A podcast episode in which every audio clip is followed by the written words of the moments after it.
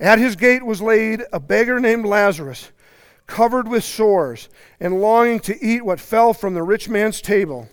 Even the dogs came and licked his sores. The time came when the beggar died, and the angels carried him to Abraham's side. The rich man also died and was buried. In Hades, where he was in torment, he looked up and saw Abraham far away, with Lazarus by his side. So he called to him, Father Abraham, have pity on me and send Lazarus to dip the tongue, the tip of his finger in water and cool my tongue because I am in agony in this fire. But Abraham replied, Son, remember that in your lifetime you received your good things while Lazarus received bad things. But now he is comforted here and you are in agony.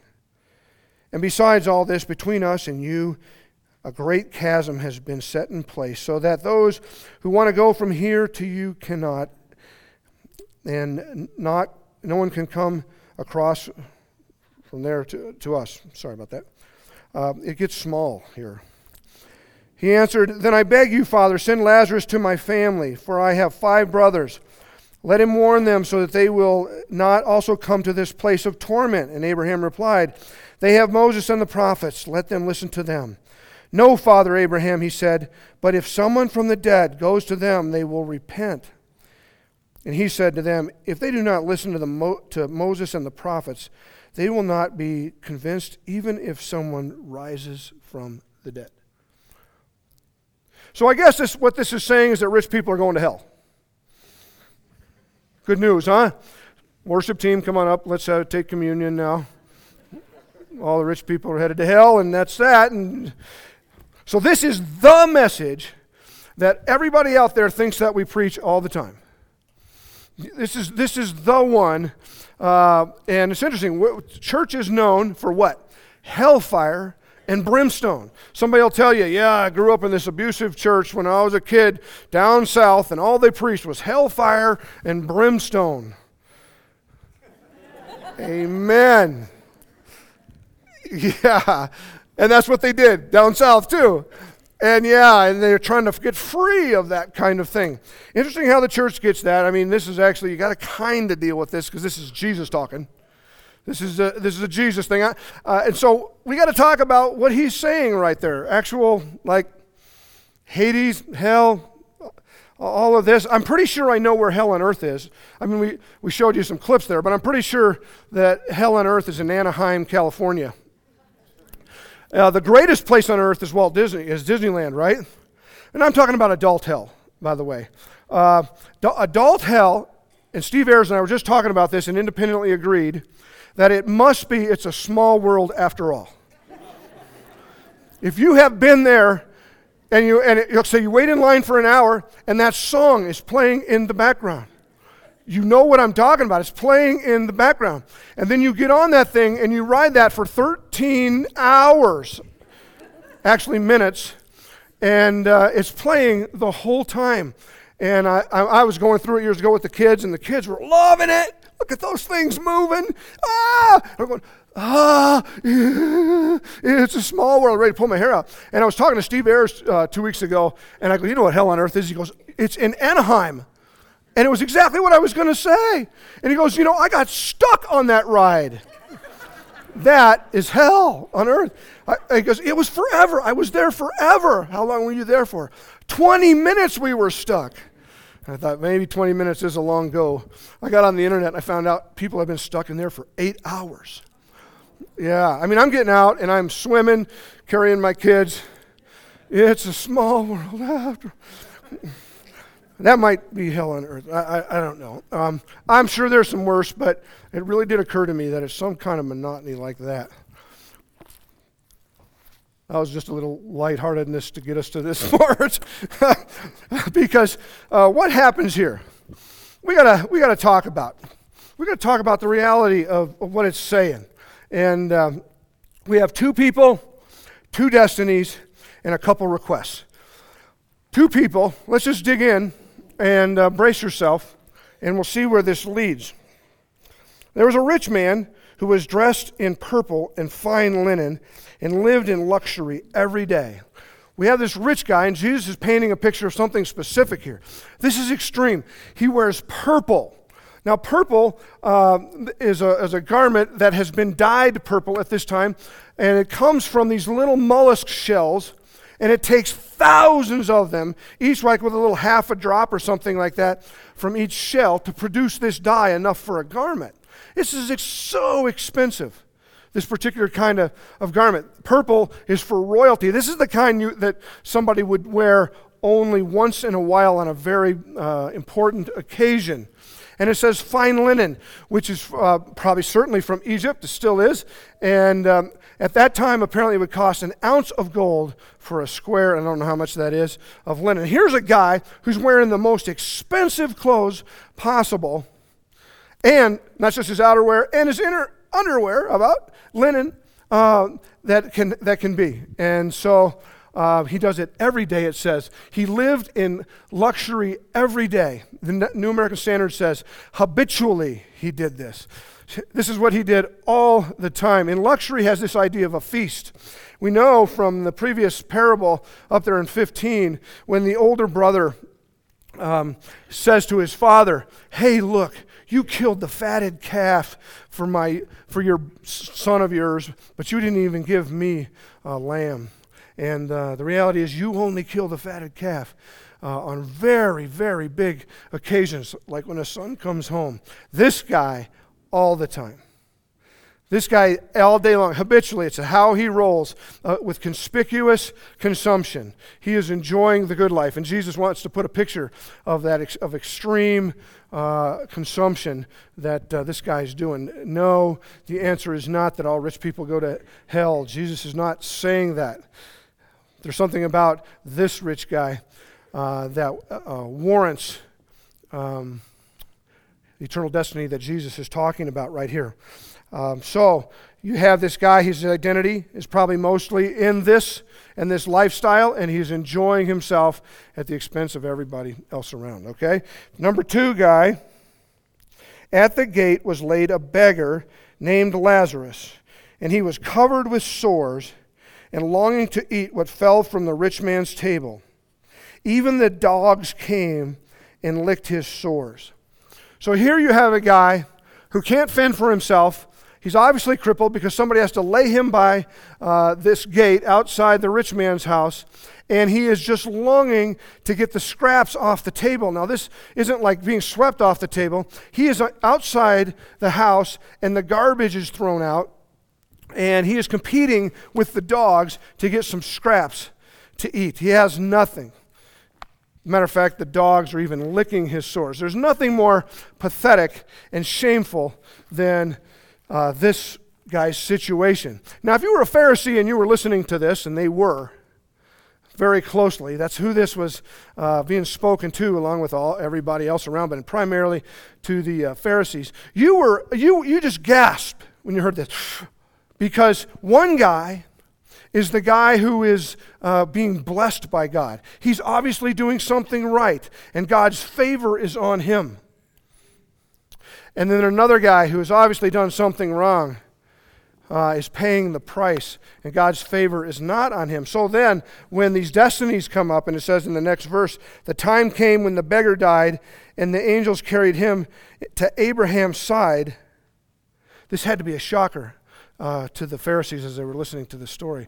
Why? Because what you get here is a picture of the angels picking up Lazarus. His body was probably, there is no burial for him. He's probably thrown in the, uh, uh, the garbage pile, Gehenna, and, uh, and carted off to Abraham's side, which is a picture of heaven where Abraham is. And to his side is also a neat picture because to his side is what's happening when you recline at a feast and, at, and to be at Abraham's side at a feast, you're in the place of honor. The angels picked him up and took him to the place of honor, right next to Abraham, his side, at a feast. Wow. What happened to the other guy? The other guy in Hades, which is hell, where he was in torment he looked up and saw Abraham far away with Lazarus at his side. Now, first of all, if you were a Pharisee and you heard this, this is an absolute shocker because you were born into the pathway to heaven. It's expected that you end up there. No way uh, does a beggar get there and a child, it says son, uh, uh, a son of Abraham, end up in hell. You're automatically a shoe in. Jesus is reversing it all.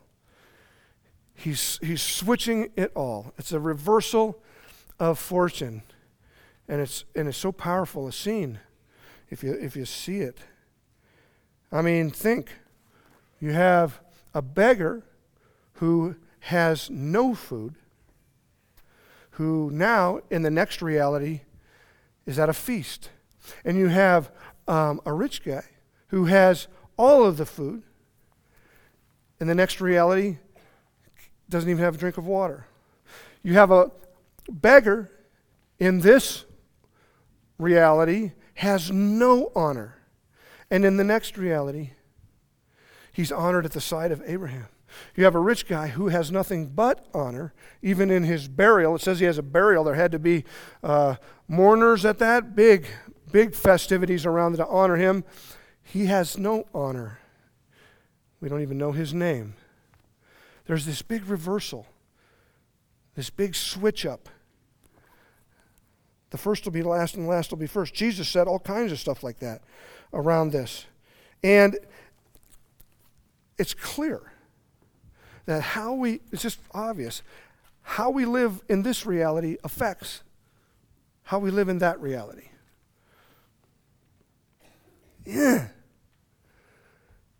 That in fact, whatever you think about the future, that reality, whether you think there's a heaven, you think there's a hell, they didn't even talk about what they thought about it. We don't even know what they think about it. It just happened because it doesn't actually even matter what you think about it. It, it is. You don't decide to believe and then it becomes real, or you, just, you don't decide not to believe and it doesn't become real. There's a reality bigger than you're thinking. Jesus is talking about a final reality where there's this huge chasm. Not only a chasm between this reality and that, but between the two places. Is Jesus teaching that there's a hell and, there, and that it's a, a bad place? Yeah. This is what he's doing. And I, I, you know, I would like to kind of take the edge off of that somehow. I guess what you can do is you can either um, disagree and say, I don't believe that. It's not real and move on. You can deny it, I don't know about that, and just move on. Or you can come to terms with the reality of what he's teaching. Ugh. This guy cries out, Well, send Lazarus to, to just give me a drop of water, drop of water on my tongue. He's actually still asking for Lazarus to serve him. He's kind of missing it. Nope, that's not going to be able to happen. Well, then, if that's not going to be able to happen, there's too big a chasm. This is powerful. He says, uh, Then I beg you, Father, verse 27, send Lazarus to my family, for I have five brothers. Let him warn them so that they will n- not also come to this place of torment. Because if I knew back then what I know now, I would have done all that time in between different. I mean, that's wisdom for some of us, right? We know what we, if we, did, if we knew now what we, back then, we would be in a lot better shape. Well, that's what he's saying. Send somebody back. And he says, well, uh, you know, they have the law and the prophets because uh, this whole thing's based on faith. They got everything they need. No, he says, if somebody comes back from hell, from the dead, and tells them, they will believe. And this is, he says, Jesus says, if they do not listen to Moses and the prophets, they will not be convinced. Even if someone, and do you like this little bomb in there? Can you throw up uh, uh, verse 31? Little faith bomb. Even if someone rises from the dead. I love that, that Jesus put that right there uh, because uh, somebody is going to. Somebody's going to, and the people who have heard this story, we're listening to this right here. Uh, they're going to they're going to actually encounter somebody who was dead, who went to hell, paid for their sins, and came back. And what's interesting about that, even that, people won't believe. People won't believe. If you don't by faith believe in the word that's been given to you, Even somebody coming back, and Jesus came back, and there's a whole world right now that doesn't believe. How did that happen? Somebody actually did it. I mean, you and I are here, right, because we do. But the reality is, I, I guess hell is not the big transformational um, argument for people to want to follow Jesus. Even that won't do it. Matter of fact, I, I, I got to be honest with you, when I was younger, back in the day, in my independent fundamental Baptist church where I was kind of grew up, uh, we were in this. We got to get you lost before you can get saved. So we'd go out and we'd make sure you had a full awareness of hell, and that was where you were headed. And I got to be honest with you, um, nobody back in the day I, that I know of knows Jesus right now.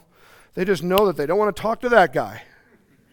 They're pretty sure that that guy doesn't, uh, doesn't have what they're interested in. And I can kind of understand that, uh, actually, because uh, the reality of an eternity in that place is not so, it's, a fire escape doesn't seem to motivate people, even if it's real. They won't respond even if it's real. And I think Jesus is saying, it's real. It's true. And, and, and, and, and some, he's saying this, some that think they're all queued up to go one place are actually headed another. And some who think in their shame and their lowliness that they're not going to make the trip, they're going to go another place. That, that, that's there. That's there in that. And, uh, you know, I listened to sermon. I listened to five sermons on this, and I read a whole number of commentaries. And uh, that's where we ended up. That's where they all ended up. Right there at that point in a message, developed it, and how, you know what, this is a reality that we need to come uh, in contact with, respond to, and move out. It's hard, but everybody deal with that. And there's even a pride in uh, um, a, lot, a lot of preachers about, well, at least we told you the truth, even though if you don't like it. You know, at least we, we were faithful to let you have it, and uh, you take it up with Jesus. You know, Jesus, uh, I, have been asking, Lord, what is the, uh, what is the application for the orchard? I don't want to diminish what you're saying, Lord. But what's the application for the Jesus followers at the orchard? Now, I recognize that in this, uh, you know, potential crowd, there are some certainly who probably uh, are trying to figure out whether you want to follow Jesus or not. And, and I don't know if Jesus' words here are compelling to you, um, but there's an invitation for you. Um, I actually think that uh, it's, it's the abundant life that he offers that seems to draw people, um, not the escape, the fire escape from uh, the flames of hell. And there may, if you're here, there's an invitation for you on that, and I don't want to pass that up. But I know that largely in our church, we have lots of Jesus followers. And Jesus, when he said these words, they ring out through history, not just as a historical thing right there in that event, parables he told were something that you were supposed to work on over time. They're supposed to go all the way to your heart. So, as a Jesus follower, you're following him now, you're a Christian. What do you do with this? Is this just motivation for you to go out, make sure, help everybody uh, know that uh, there's a fire escape for them? I think there's something that Jesus planted in here that's um, beautiful and super positive, actually in the midst of what seems really negative. In verse 19, there was a rich man who was dressed in purple, fine linen, and lived in luxury every day. That is how every parable starts. All the parables start that way with a, uh, there was a man who sowed seed. There was a woman who had a coin. There was a, a man walking from uh, Jerusalem to Jericho. You know, that's how these things start, all, all the parables. The next thing doesn't happen in any other parable except this one, where he actually names, he says, at, at his gate was laid a beggar named Lazarus. It's the only parable where there's somebody named in it. That's super significant. Now, some uh, even think uh, that this is not a parable, that Jesus is actually uh, speaking of an actual event or scenario um, that he knows of. And that uh, could be true but it's not necessary uh, to understand, I don't think at all, what Jesus is doing here. Uh, matter of fact, it's the name that is important. At, at his gate was laid a beggar named Lazarus. Lazarus. It's a derivative of Eleazar, Hebrew name, and it means God is my help.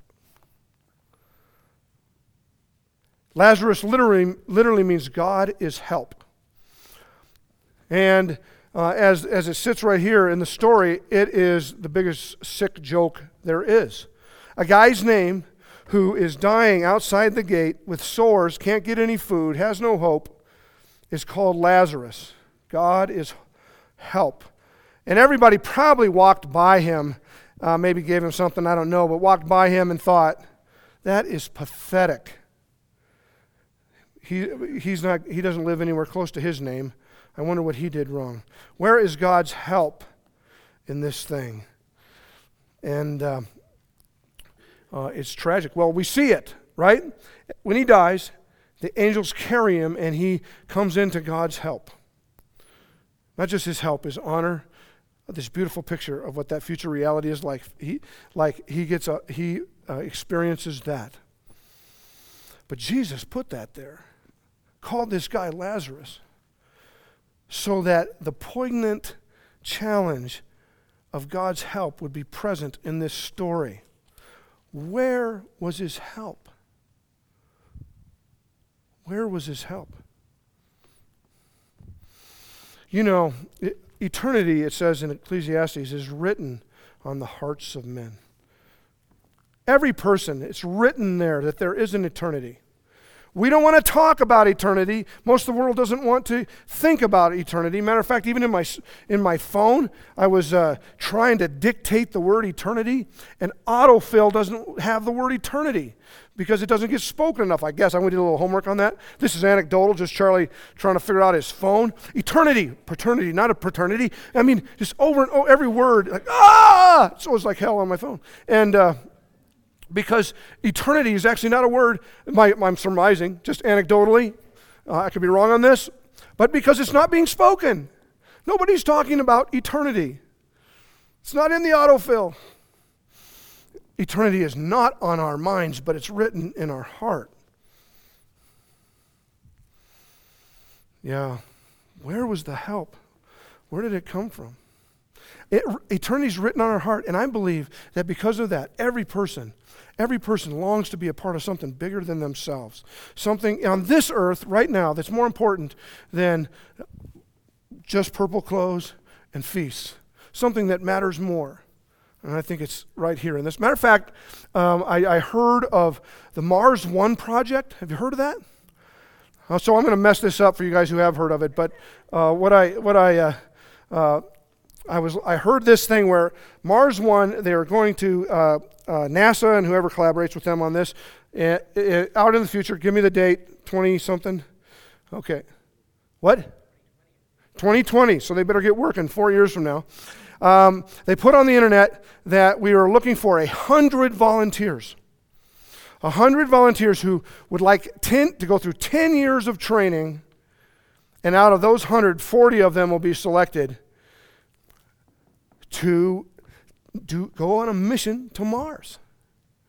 And I guess in 2020, every six months, they're going to they're going to blast off four people uh, off to Mars. And um, an interesting 10 years, 60% of them aren't even going to go. They're going to train and not even get to go. Um, 40% of them are. And uh, uh, it says on the, it said, they took it down, it said at the present time, there is no known technology for your return. So you're going to sign up to train for 10 years. Maybe you'll get a go. And if you get a go, you're not going to come back. You're going to die on Mars.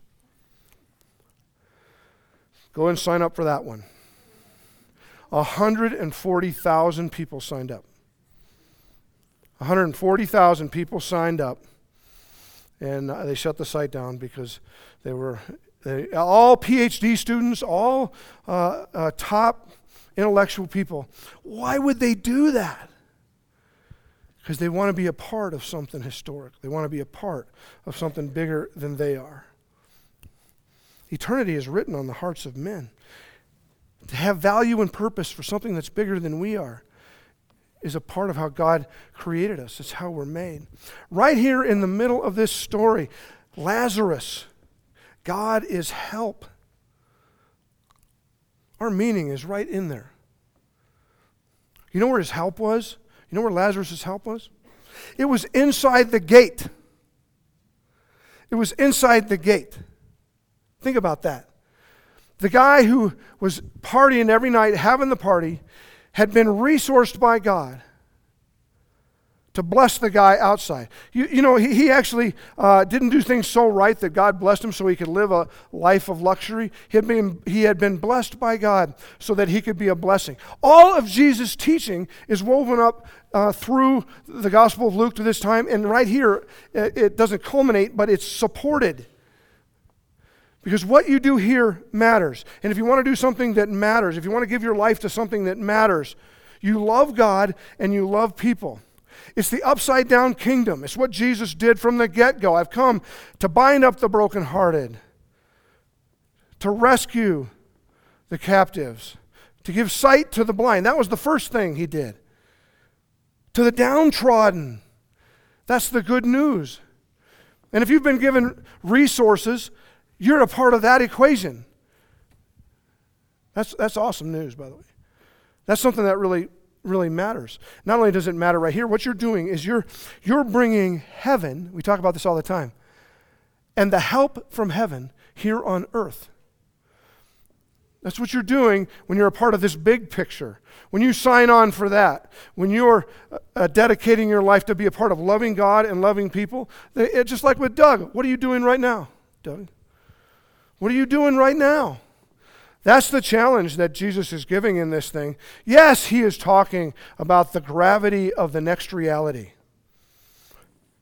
But the challenge that will go through to Jesus' followers all through history is what are you going to do for the people who need help? Because when you do, you're bringing that reality to here. Many places, the other reality is already present, not in a small world, but in reality in the East or even in the trailer park. God is my help. God is my helper. That's beautiful. If you want to love God and love people, the question was, who is my neighbor? No, the question was, who is the good neighbor? So, believe it or not, the guy who's been set outside the gate is actually a neighbor. He didn't think that because he would just be hanging with the friends who uh, ha- are like him. That's how that works, right? But if he opens up the gate and he shares and he loves God by loving the people who are hurting, if he is the if, if we represent the God who helps, there's something beautiful about that. That's Shema. Love the Lord your God with all your heart, soul, mind, and strength, and your neighbor as yourself. So here's the challenge. Who's outside your gate? Who's outside your gate right now? Whoever's outside your gate right now is your opportunity as a Jesus follower. Not to get God's approval so that you'll go to the right place eternally. You already have God's approval. Therefore, you can bring His resources and bring heaven on earth here when you help. Not just money, all of your all the resources that you put up two weeks ago, not just your financial resources, how about your intellectual resources? How about your emotional resources? People need transformation. They're caught in the stinking thinking that they have. They are caught in the addictions that they had. They need transformation. You may be the God is help, the Eleazar. You may be Lazarus to them. The people whose relationships are fractured and broken. You, because you have unity here and unity here, get a step in and bring God's help. If you'll open up the gate, who's like that? Who needs help? There are people right now who have infirmities who need you to pray for them. Where God might actually bring heaven from there down to here because you're going to pray healing into somebody's life who's outside the gate. Ooh, That'd be cool. That'd be really cool. There are people right now who are spiritually struggling, who need the hope that you have. This is a message, I think, a message to God's people. Yes, there's the reality of the future reality of heaven and hell. Not diminishing that, but there's Lazarus. Because Jesus became Lazarus, he became poor, died on a junk hill, actually went to, to, to hell, paid the price for you and I, so that you on the outside could come to the inside. It's beautiful. What Jesus is talking about himself. He's talking about himself, and he's then calling you who follow him to be with him in it. Simple challenge. Who's outside your gate? Who's outside your gate? Jesus, when he died on the cross, the curtain ripped, and now there was access to God. Beautiful truth. And now there's access for people. Who's outside your gate? That's my question. It's rhetorical. I don't know. Let the Holy Spirit tell you who's outside your gate. I was, uh, I've been looking around as I've been driving around, you know, and uh, um, trying to be attentive, and uh, you know, the homeless people around. And there was a, a guy over by Walmart, and uh, you know, I get into that debate. I don't know if I'm like you or not, or if you're like me, but I get into that debate. I wonder if he's just going to take the money and buy alcohol, or I wonder uh, what is, you know, if this is really going to, I mean, you go through that. And uh, I think every person you encounter, you should pray. Don't set up your policy. The, the thing that would be terrible is to look at this scripture right here and kind of set up how you're going to operate with these people.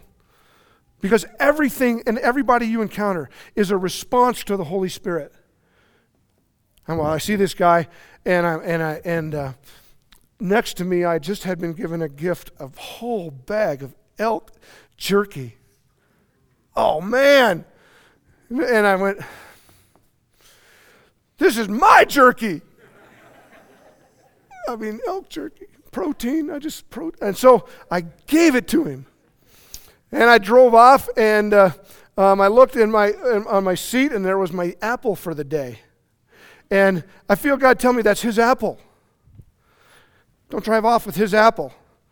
And I, I, I turned around and I pulled over and I said, Hey, man, I think God wants you to have this apple. And he goes, Oh, thank you, man, thank you. And I was expecting him to go, Yeah, thanks, you know, and just put it in, kind of do his books and keep tab. I had one guy out here a couple years ago. I grew, I grew a bunch of vegetables in my garden.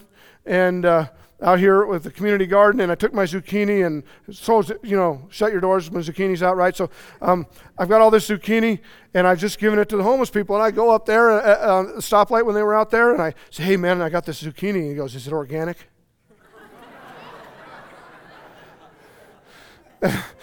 I'm like, you know, you got to watch your diet, even if you're out. Like, okay, yes, it is organic, actually.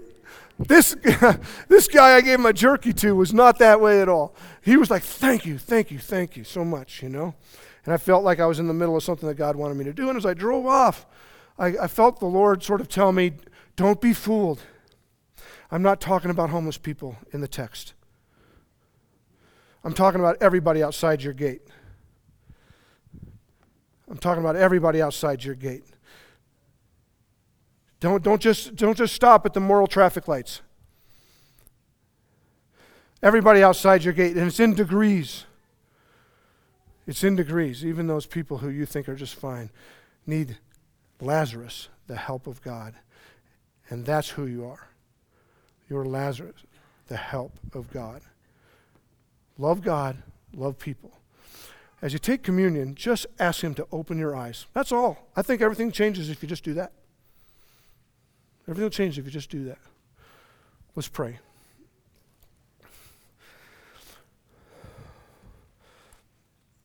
Lord, you had these harsh words that you said, and I know that they represent the truth. Um, and uh, let's live in light, Lord, of the eternity that uh, we have. I pray for opportunity to express our love for you as a church and individually for each one of us this week in ways that are tangible, in ways that reverse the fortune, that reverse the fortune, Lord. Use us to reverse the descent into pain and suffering. Use us to bring heaven on earth here for people, Lord. And we pray that not only is shalom brought to individuals because we do that here in this uh, valley, but shalom is brought to our community as we move about, Lord. And we pray that eternity is different for people because you've brought your help through us. So I thank you for the challenge in this text that you've given. And we pray right now, Lord, that uh, there is a shift in the trajectory of people's lives. Experience heaven here and heaven in the future because of what you're doing in us. In Jesus' name, amen.